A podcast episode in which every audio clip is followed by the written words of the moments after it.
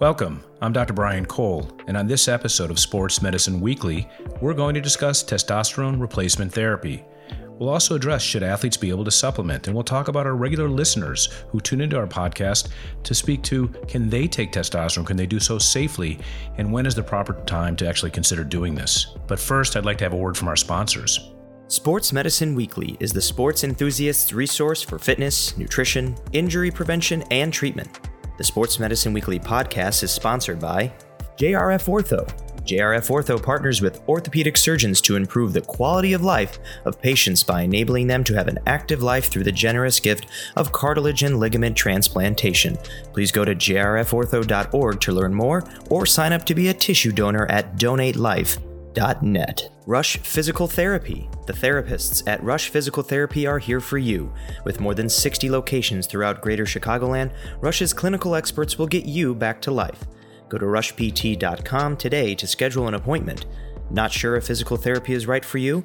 Request a complimentary consultation and discover the power of Rush Physical Therapy today. Karen Malkin and Karen Malkin's new protein brownie bar and superfood bars, the best tasting bars on the market certified gluten free, paleo, and no added sugar. Karen's protein brownie bars and superfood bars available on Amazon and at KarenMalkin.com.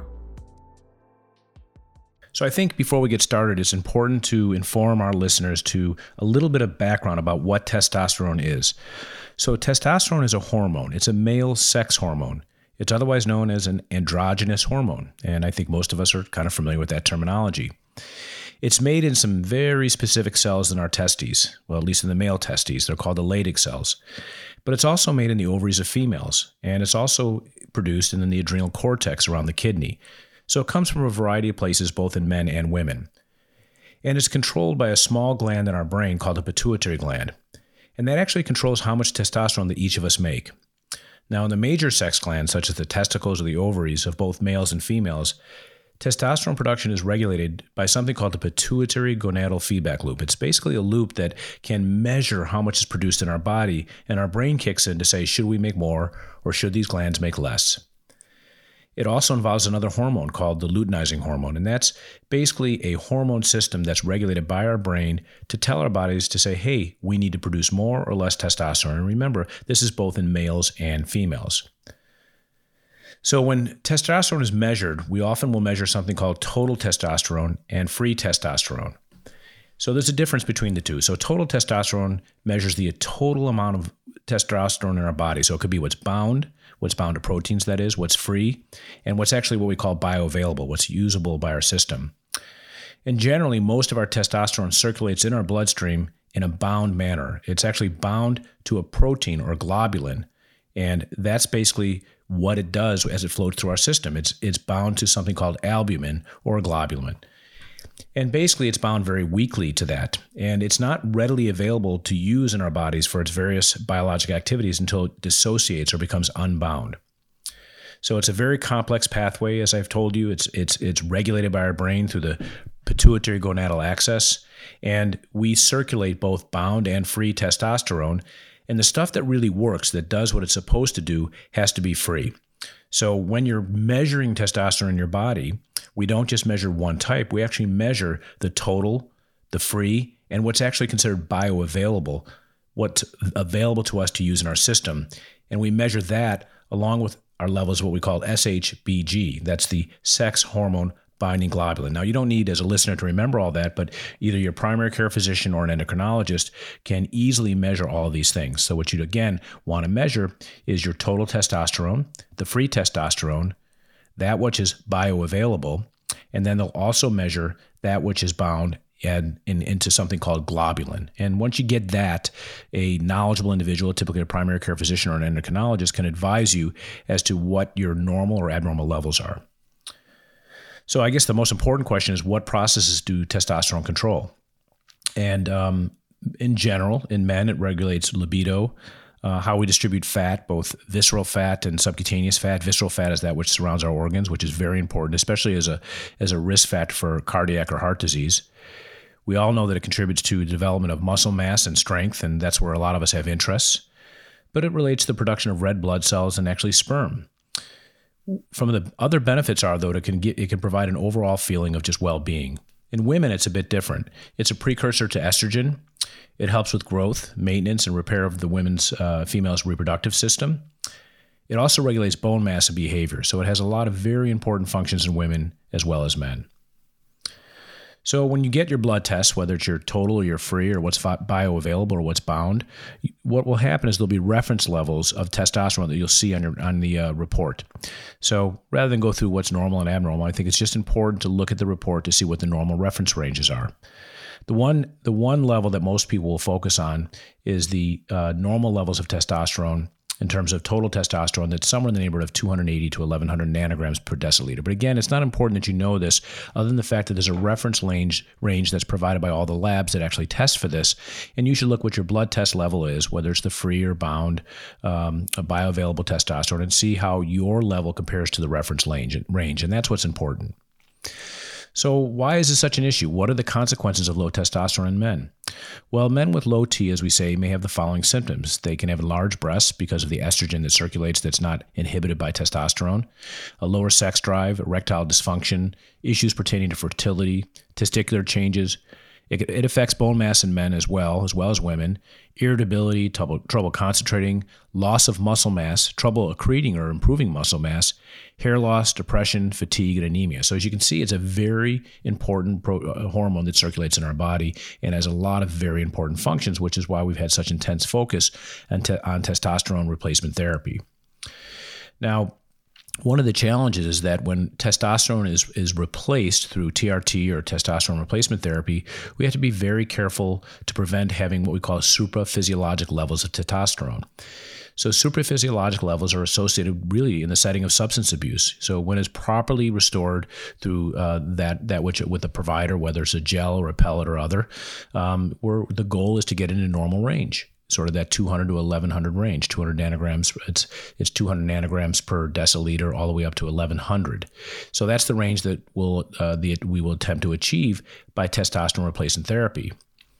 But when it's super physiologic or there's doses that are taken that are above normal then problems can begin and this is marked by blood tests that show very high levels of free testosterone.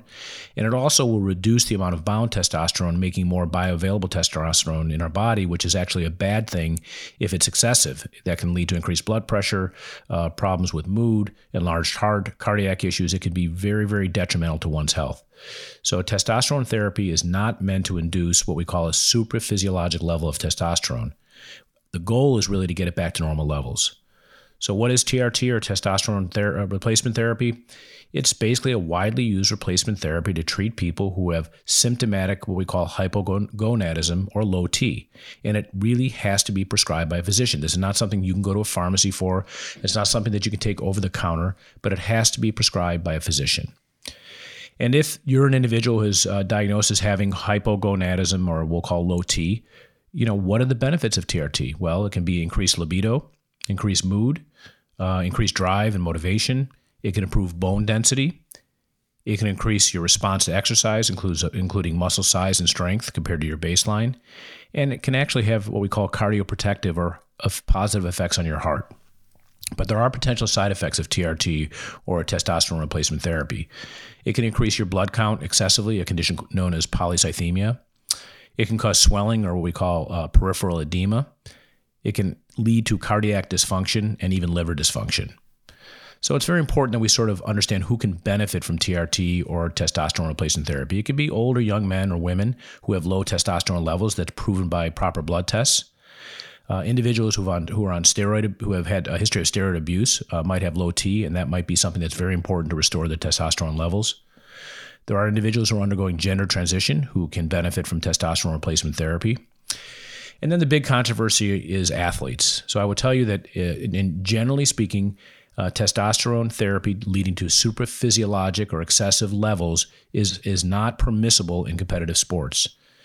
It is possible under certain situations for an athlete to gain an exemption, but it's very sport specific in terms of how it's hand, in terms of uh, how it's handled, including WADA uh, who who governs sort of almost all sports, including Olympic sports. So, if if you're involved as an athlete, I would tell you that it has to be under uh, physician supervision. Typically, an endocrinologist is involved, and you would be diagnosed with low T or what we call hypogonadism before it would even be considered to undergo testosterone replacement therapy. But it's also a very controversial area because some people will simply say, look, that's the way you're built, that's your physiology, and it's simply cheating uh, to take some type of replacement therapy. But suffice it to say, it is possible that exemptions can be can be had in certain sports, and there are athletes who will pursue this.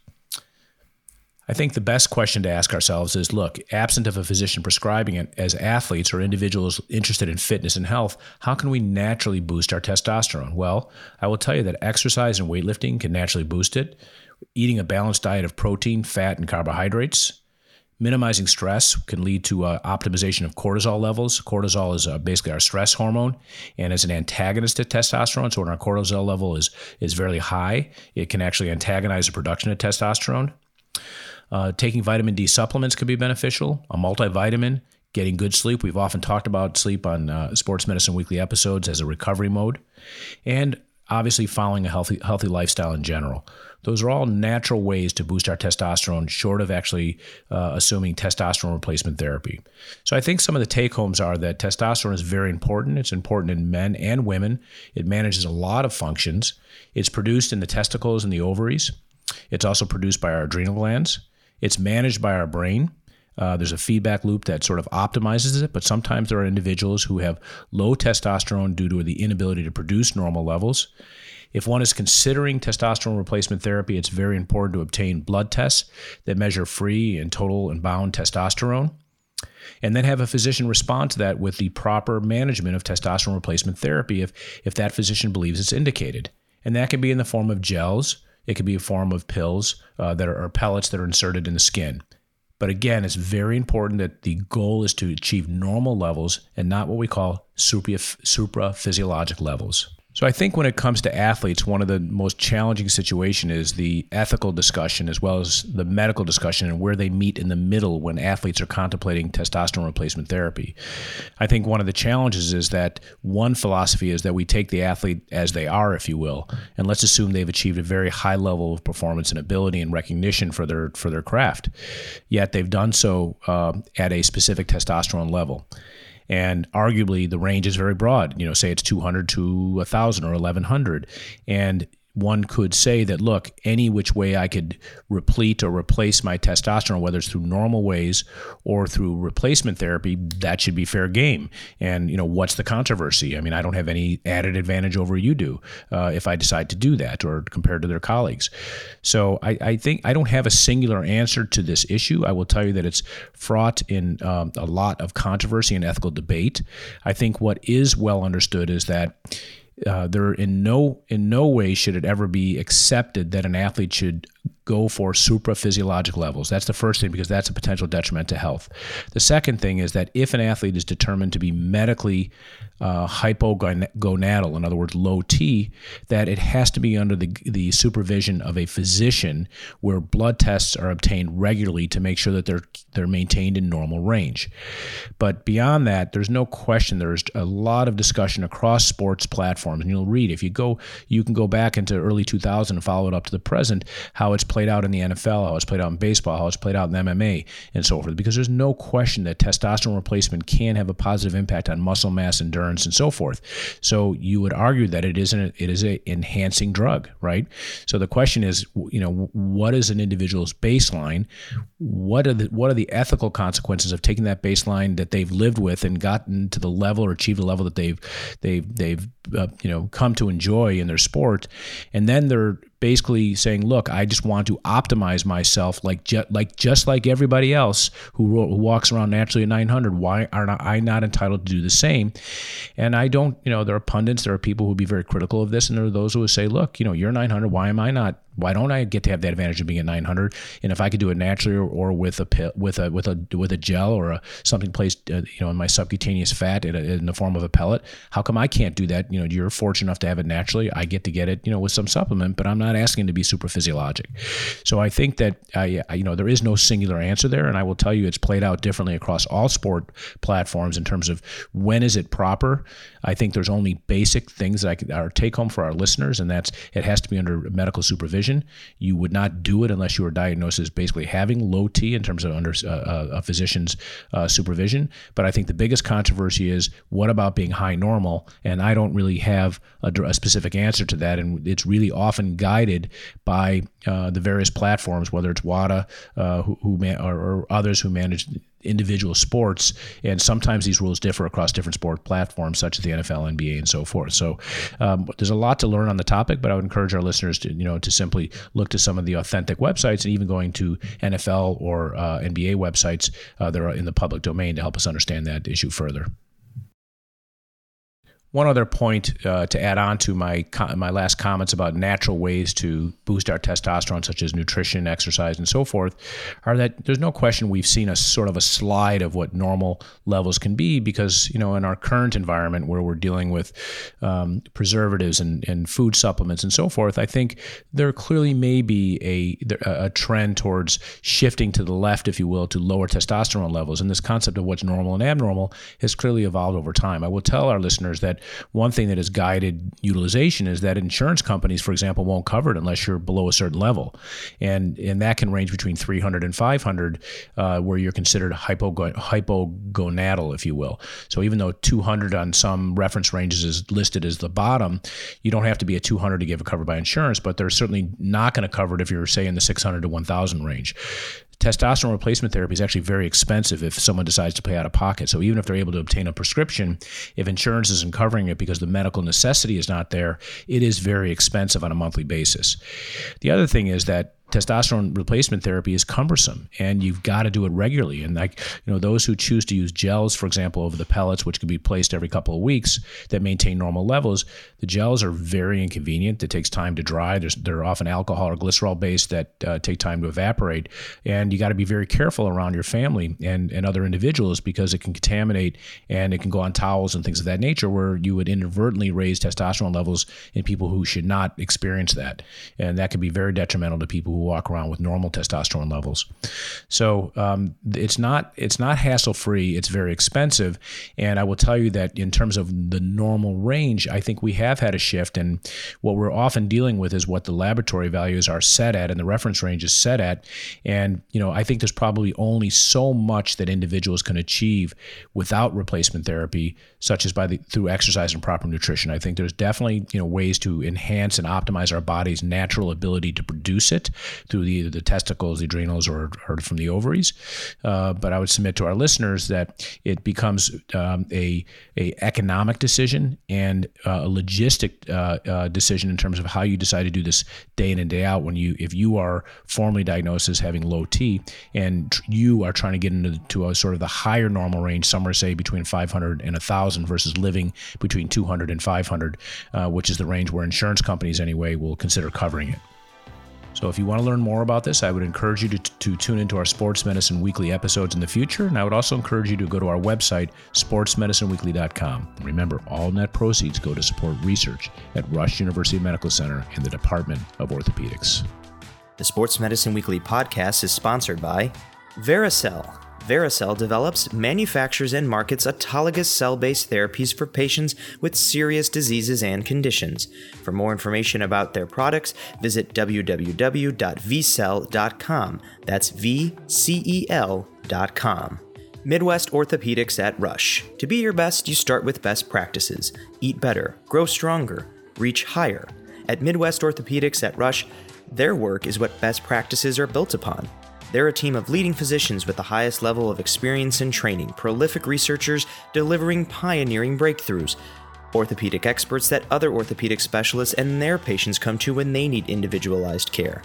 Get it done right the first time at Midwest Orthopedics at Rush. Visit rushortho.com slash the best to learn more.